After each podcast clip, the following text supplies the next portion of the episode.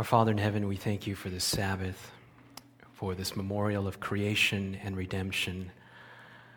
We thank you for this opportunity that we have to remember our Creator, our Redeemer, and our friend. And we pray that as we pause for a few moments here this morning, in the quietness of this sanctuary, as we open your word, we pray that we would get a glimpse of Jesus Christ that our hearts would be warmed and touched and drawn closer and closer to you. We pray that you would hide me behind the cross, that Christ would be uplifted and seen. For we ask these things in Jesus' name. Amen. We're continuing in our series of messages entitled The Miracle Worker. There are 37 miracles recorded in the New Testament, and we only have time for five of them. And so this is part two in our series of five messages on the miracles of Christ that we've chosen from the New Testament. And I'd like to invite you this morning to turn with me in your Bibles, if you have not already, to our scripture reading found in Mark chapter 2, verses 1 through 12. It's page 1152 and 1153 in the pew that is in front of you, or in the Bible that is in the pew that is in front of you. Mark chapter 2, verses 1 through 12. And what I'm going to do here this morning is I'm going to read through this passage, make a few comments as we go through it, and then make some observations and go to the thesis of our presentation this morning. Mark chapter 2, verse 1. I'm reading from the New King James Version. You can follow along in whatever version you have there. And again, he entered Capernaum after some days, and it was heard that he was in the house. Jesus had just crossed over the lake and gone into Capernaum, and the Bible says that it was heard, it was noised about that Jesus was in the house of this particular individual. Evidently, he had done many miracles prior to this point, and the people wanted to see Jesus. They wanted to hear him because of the things that he had done. Verse 2 Immediately, many gathered together so that there was no longer room to receive them, not even near the door, and he preached the word to them. Incidentally, Jesus believed in the preaching of the word. Amen? He recognized that in order to transform mankind, it came from the preaching of the word of God. Jesus believed in preaching. Amen? The preaching of the word. Verse 3 Then they came to him, bringing a paralytic who was carried by four men. This individual was physically incapacitated. He was a paraplegic or possibly even a quadriplegic. He was unable to come to Jesus of his own volition. He was physically limited. He was dependent upon four individuals to bring him to Jesus. He was not able to come to Jesus on his own. His connection to Jesus came from these four friends who had to literally carry him to Jesus. By the way, this makes us think what are we willing to do to bring our friend to Jesus?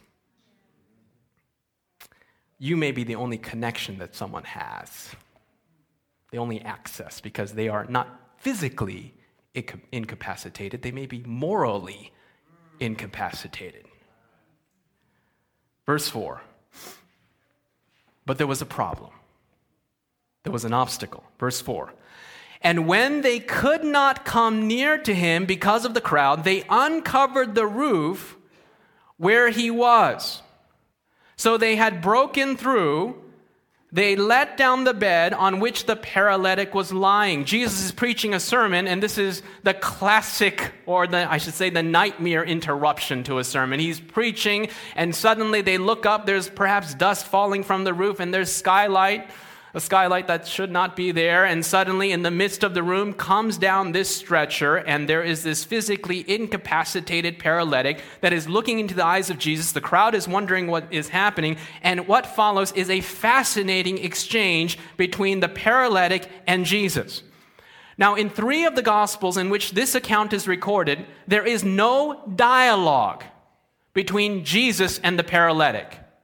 It is a monologue meaning that Jesus is the only person speaking. Now, I don't know why, but I would guess that it's probable that this paralytic could not express himself, possibly because of his palsy. Nothing is stated or nothing is recorded as being stated in this miracle. The stretcher comes down and something happens. Jesus looks into the eyes of the paralytic. In verse 5, Jesus, the Bible says, when Jesus saw their faith, by the way, you can have faith for somebody else.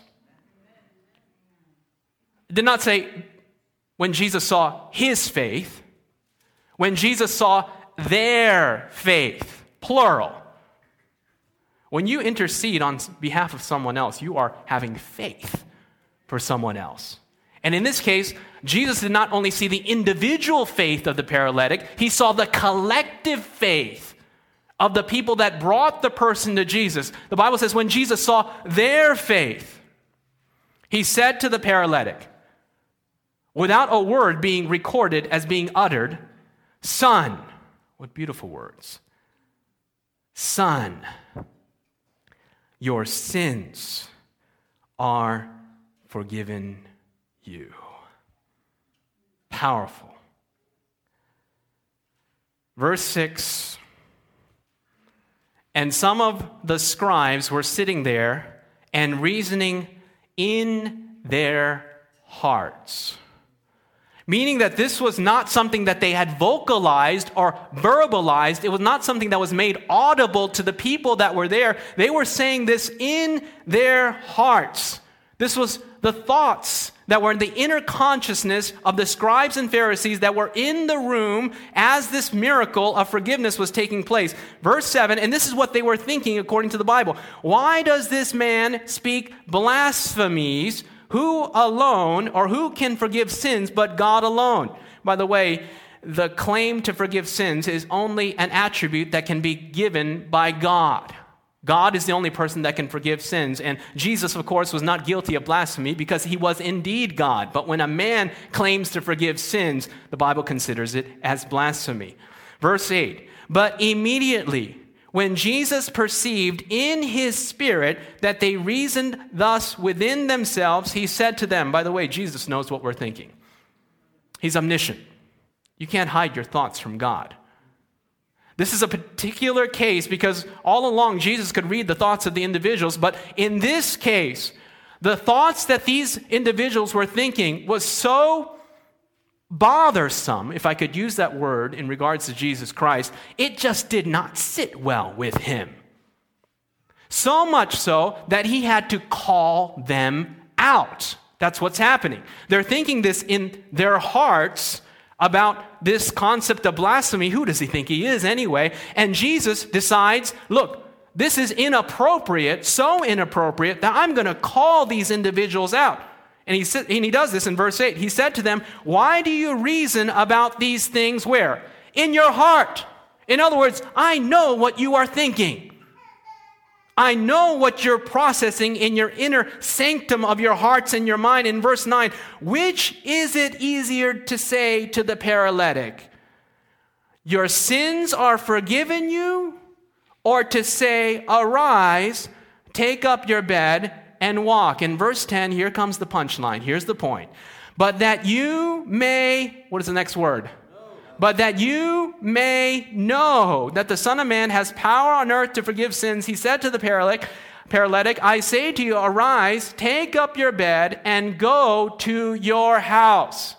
Jesus performed the second miracle so that they would know that he had the authority to forgive sins. Verse 12 Immediately he arose, took up his bed, and went out into the presence of them all, so that they all were amazed and glorifying God, saying, We never saw anything like this. Now that's the way to end a sermon. They never forgot that sermon. There are so many lessons that we can bring out of this story. We could probably do a series on it, or just this account. But I want to make a few observations before we get to the thesis that we have chosen. In this story, there is a particular exchange that takes place between Jesus and the paralytic. when you observe this miracle, there are actually two miracles that take place in Mark chapter 2. Two. Many people may think it's just one miracle, the healing of the paralytic, but there are actually two miracles the miracle of forgiveness and the miracle of the physical healing. Both of these miracles happened because of the words of Jesus. Jesus said, Son, your sins are forgiven. Jesus said, Take up your bed and walk. These miracles are interrupted by an exchange that takes place. There's a pause between these two miracles. Jesus could have combined the two miracles. He could have said, Look, your sins are forgiven, and by the way, rise, take up your bed, and walk. He could have combined them. But in this particular miracle, the first miracle has a pause. There's an exchange in the in between the two miracles, between the miracle of forgiveness and the miracle of physical healing, there is an exchange that takes place between Jesus and the Pharisees.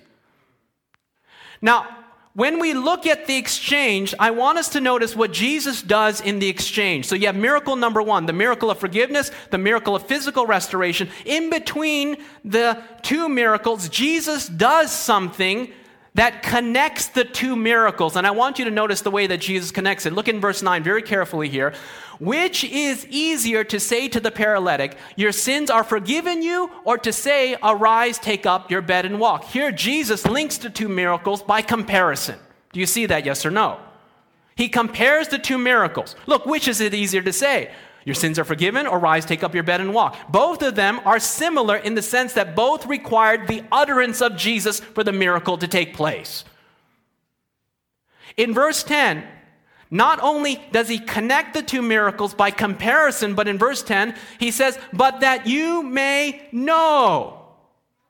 Jesus wants them to know something that the Son of Man has power on earth to forgive sins, he said to the paralytic, Rise, take up your bed, and walk. In other words, what Jesus is doing in this miracle is he's pointing out that the second miracle, the physical, visible miracle, validates the first miracle, which is not visible.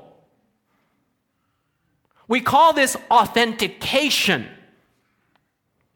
In the mind of Jesus, he's pointing out to the Pharisees that the second miracle, which you can see, validates, substantiates, or corroborates the first miracle, which you cannot see.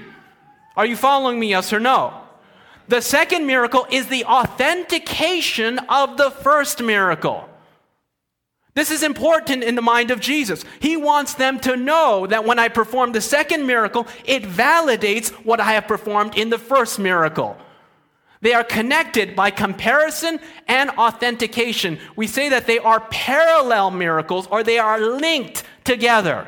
Jesus links the miracle of forgiveness and the miracle of physical healing by authentication, substantiation, corroboration. He also links them by comparison.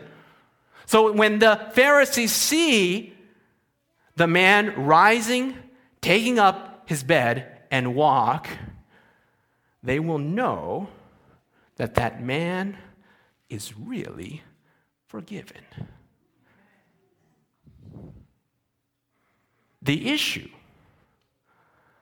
is that the first miracle was not visible, it was invisible. But Jesus points out that the visible reality that you have just witnessed, this man rising, quadriplegic, taking up his bed, and walking, gives validation to the first miracle of forgiveness. Now, keep that in your minds as we observe the second miracle because they are linked. The characteristics of the second miracle can be found in the first miracle, they are parallel in nature. Let's look at the second miracle, the visible one, the physical one. Mark chapter 2, verse 10 through 12. Jesus said to the paralytic, I say to you, here are those words, those powerful words that come from the mouth of Jesus. Jesus said to the paralytic, I say to you, arise, take up your bed, and go to your house. What's the next word? Immediately he arose, took up his bed, and went out in the presence of them all, so that they were all amazed and glorified God, saying, We never saw anything like this. Now, there's a myriad of things that we can look at in this verse, but I want to hone in on this word immediately. It's intentionally placed there. When you study the book of Mark, scholars have noted that if there's one word that pops up 39 times in the Greek language in the book of Mark, it is the word immediately. It is intentionally placed there by Mark. It's only 16 chapters, but the word immediately is a constant theme that moves through the narrative of the Gospel of Mark. Matter of fact, just in the previous chapter, the Bible says that Jesus said the words, I will be thou clean. And the Bible says, immediately his leprosy was cleansed. They say that the Gospel of Mark is the gospel of immediacy because this word comes up so many times 39 times in the Gospel of Mark. Mark intentionally uses the Greek word for immediately in reference to this miracle. As those words were rolling off the tongue of the Son of God, Son, he said, I say to you, arise, take up your bed, and walk.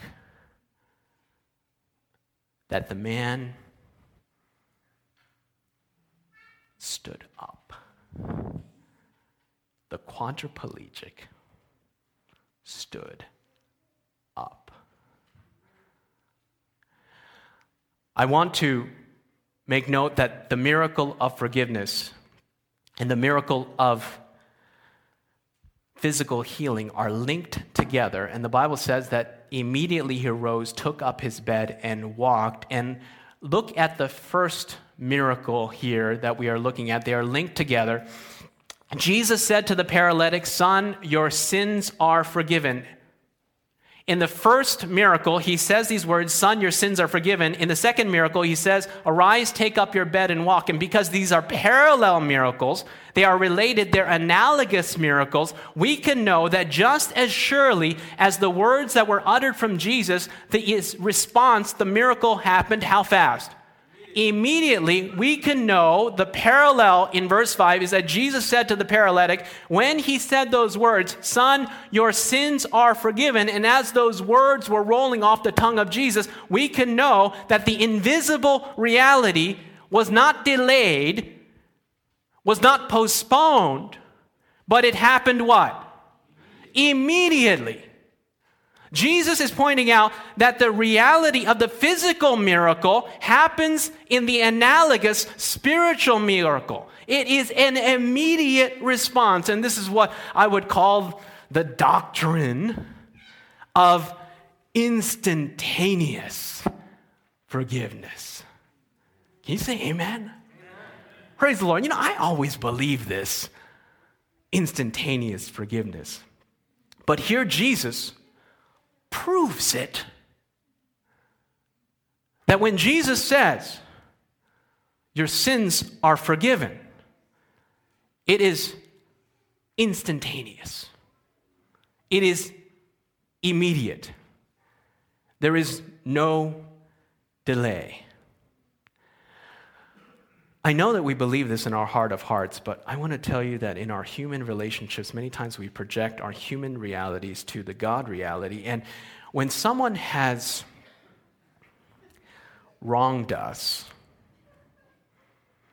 they've hurt us, and they want to come and make restitution, we use this metaphor of what? They're in the doghouse. Isn't that right? They're in the doghouse. Now, the implications of the doghouse are this is that you were once in a relationship, but there was a falling out. Perhaps the person has done something to you, he's made a mistake, and he's uh, wanting to make amends. But before the person can be reinstated into a regular relationship with you, they have to be in the doghouse. They have to be on a provisional probationary status in which they are in a testing time to see if they are really sorry or to make them suffer a little bit more, or perhaps to, to show your contempt for the action that they have done. And we do this to ourselves. We not only do it to the people that have hurt us, but when, many times when we've done something wrong, we actually feel good, or we want to place ourselves in a position to show that we're really sorry. I'm willing to grovel and to beg and to prove my forgiveness. How many of you been in a situation like that before? You've done something wrong to someone, and they are not giving you instantaneous forgiveness. It is provisional forgiveness. You know what I'm talking about. You hurt me so bad. Oh, please forgive me. Oh, I don't know. Please forgive me. Oh, do you really mean that?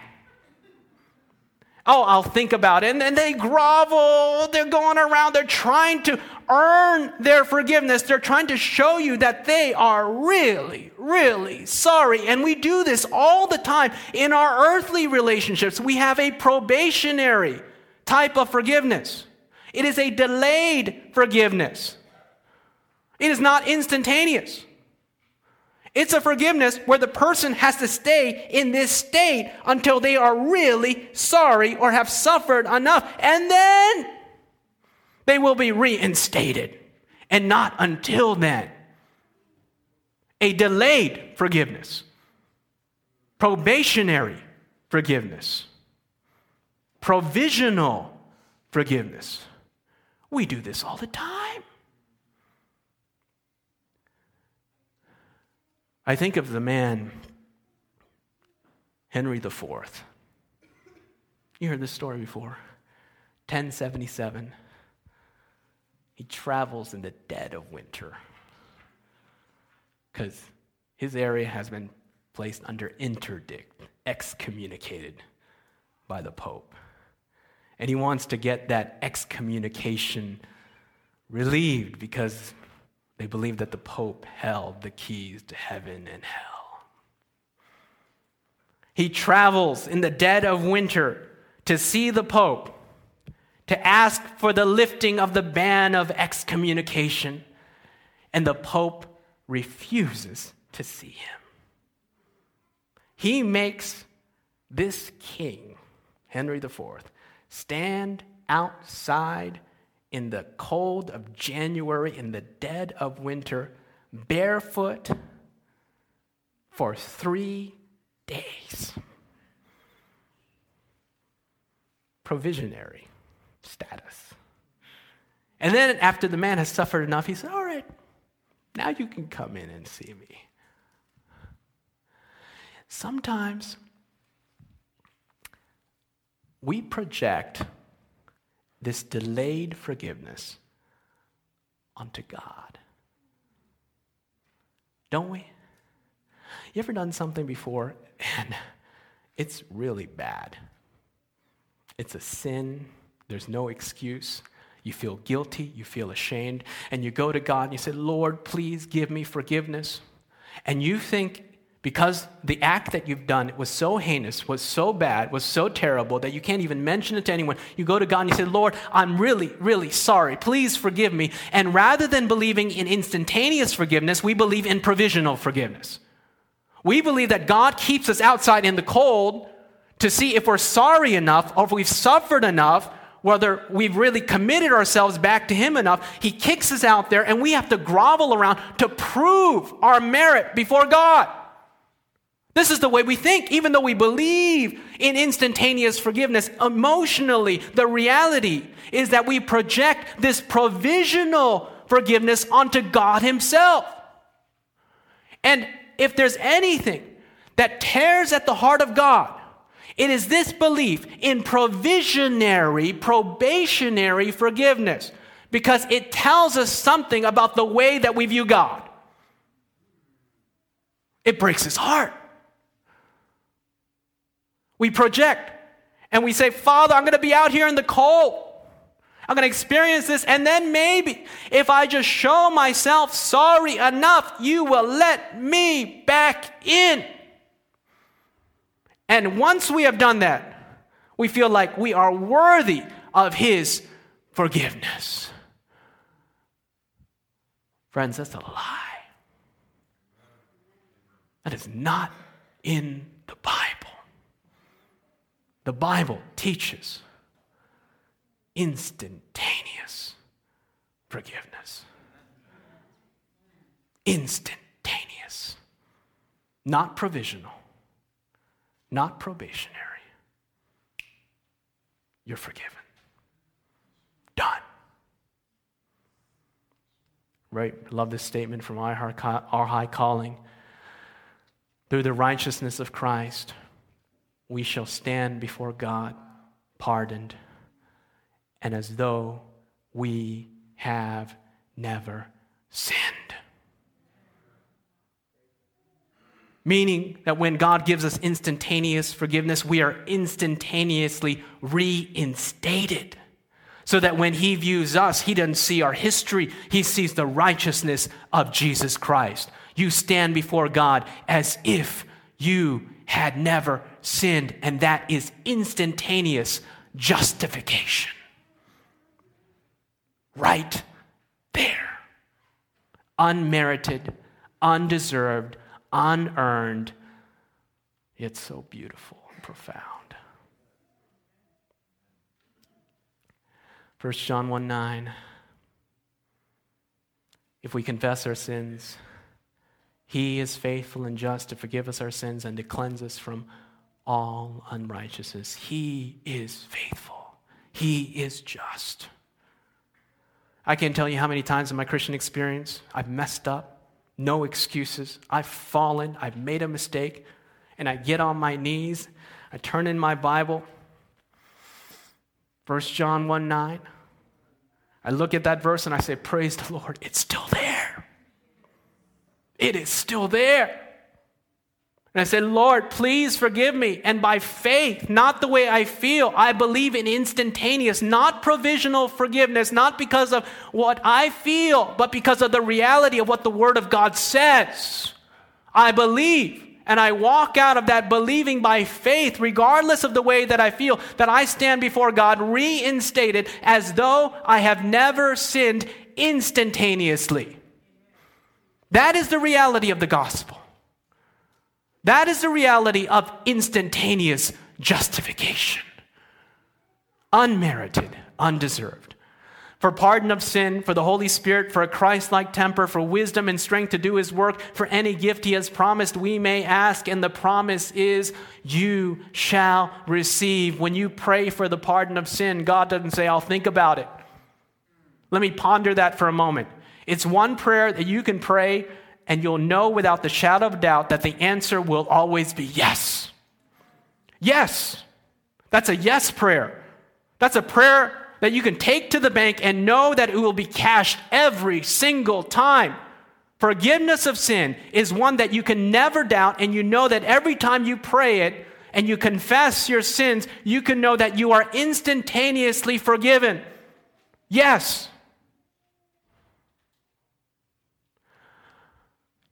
I love this statement. Ellen White, Review and Herald, 1896. Just believe. Just believe that Jesus will hear your confession, receive your penitence, and forgive how many? Every sin. The hand that was nailed to the cross for you is stretched out to save you. What a beautiful promise. Just believe that Jesus will hear your confession, receive your penitence, and forgive every sin. Just believe. Based on who God is, not who you are. Based on what He has done and what He is doing and will do. Just believe that when you ask for forgiveness, it is instantaneously given. I wish that I had the language of an angel to be able to convey this concept from heaven to you. God wants you to know that his forgiveness is freely given and instantaneously given once you accept by faith the words found in Scripture that if we confess, he is faithful and just to forgive. Oh, what a wonderful God we serve. That the penitent sinner can come to the Savior and walk away justified. I want to invite you to stand with me as we prepare to close here this morning. With every head bowed and eyes closed. There's someone here this morning, the Holy Spirit is speaking to your hearts. There's someone here today that ex- needs to experience God's forgiveness and to believe that He grants you instantaneous forgiveness. There's someone in here today that needs to bring to the foot of the cross their burden and leave it there. And if there's someone here today, you've got something in your life that you want to ask Jesus for forgiveness, you can experience it today. You can walk out of this sanctuary justified before God. And I want to invite you, if you want to claim by faith this justification, this forgiveness that is freely offered, freely given, and you have something in your life that you want to bring to the altar and leave it there and walk away knowing that you've claimed the promise that if we confess, He will forgive, I want to invite you to come forward here this morning. I'm coming forward. I'm a sinner in need of a Savior just like you, and someone here today wants to come forward and lay their sins before the altar and walk away with the belief that they are justified instantaneously, I want to invite you to come forward. Come forward here today to the foot of the cross, believing that Jesus longs to forgive. He has the character and the capability to forgive, and you want to have the assurance that the God of 2,000 years ago is the same God of today. The God that uttered to that man, Son, your sins are forgiven, is the same individual that utters to us, My son, my daughter, you are forgiven. And you want to say to the Lord Jesus here today, Father, I accept and I believe in your instantaneous forgiveness here today. And you want to come forward claiming by faith this promise and walking away justified. God bless you. Let's bow our heads together as we pray. Our Father in heaven, nothing in our hands we bring, simply to your cross we cling. Father, forgive us for believing in a provisional forgiveness. Forgiving, forgive us for believing in a probationary forgiveness. Forgive us for not believing that when you forgive, you really do. Do it instantly. And I pray for every person here that's come forward here today, Lord, we claim 1 John 1 9 that if we confess, you will forgive. And that we can stand before God. We can walk out of the sanctuary here today knowing that we stand before you justified as if we have never sinned. Give us the grace. Give us the peace that passes all understanding that results from justification and claiming the righteousness of Jesus Christ. Seal us with your Spirit. Work in us to will and to do of your good pleasure. Bless us as we depart from this place. May we not depart from your presence. For we ask these things in Jesus' name and for his sake. Amen. This media was brought to you by AudioVerse, a website dedicated to spreading God's Word through free sermon audio and much more. If you would like to know more about AudioVerse, or if you would like to listen to more sermons, please visit www.audioverse.org.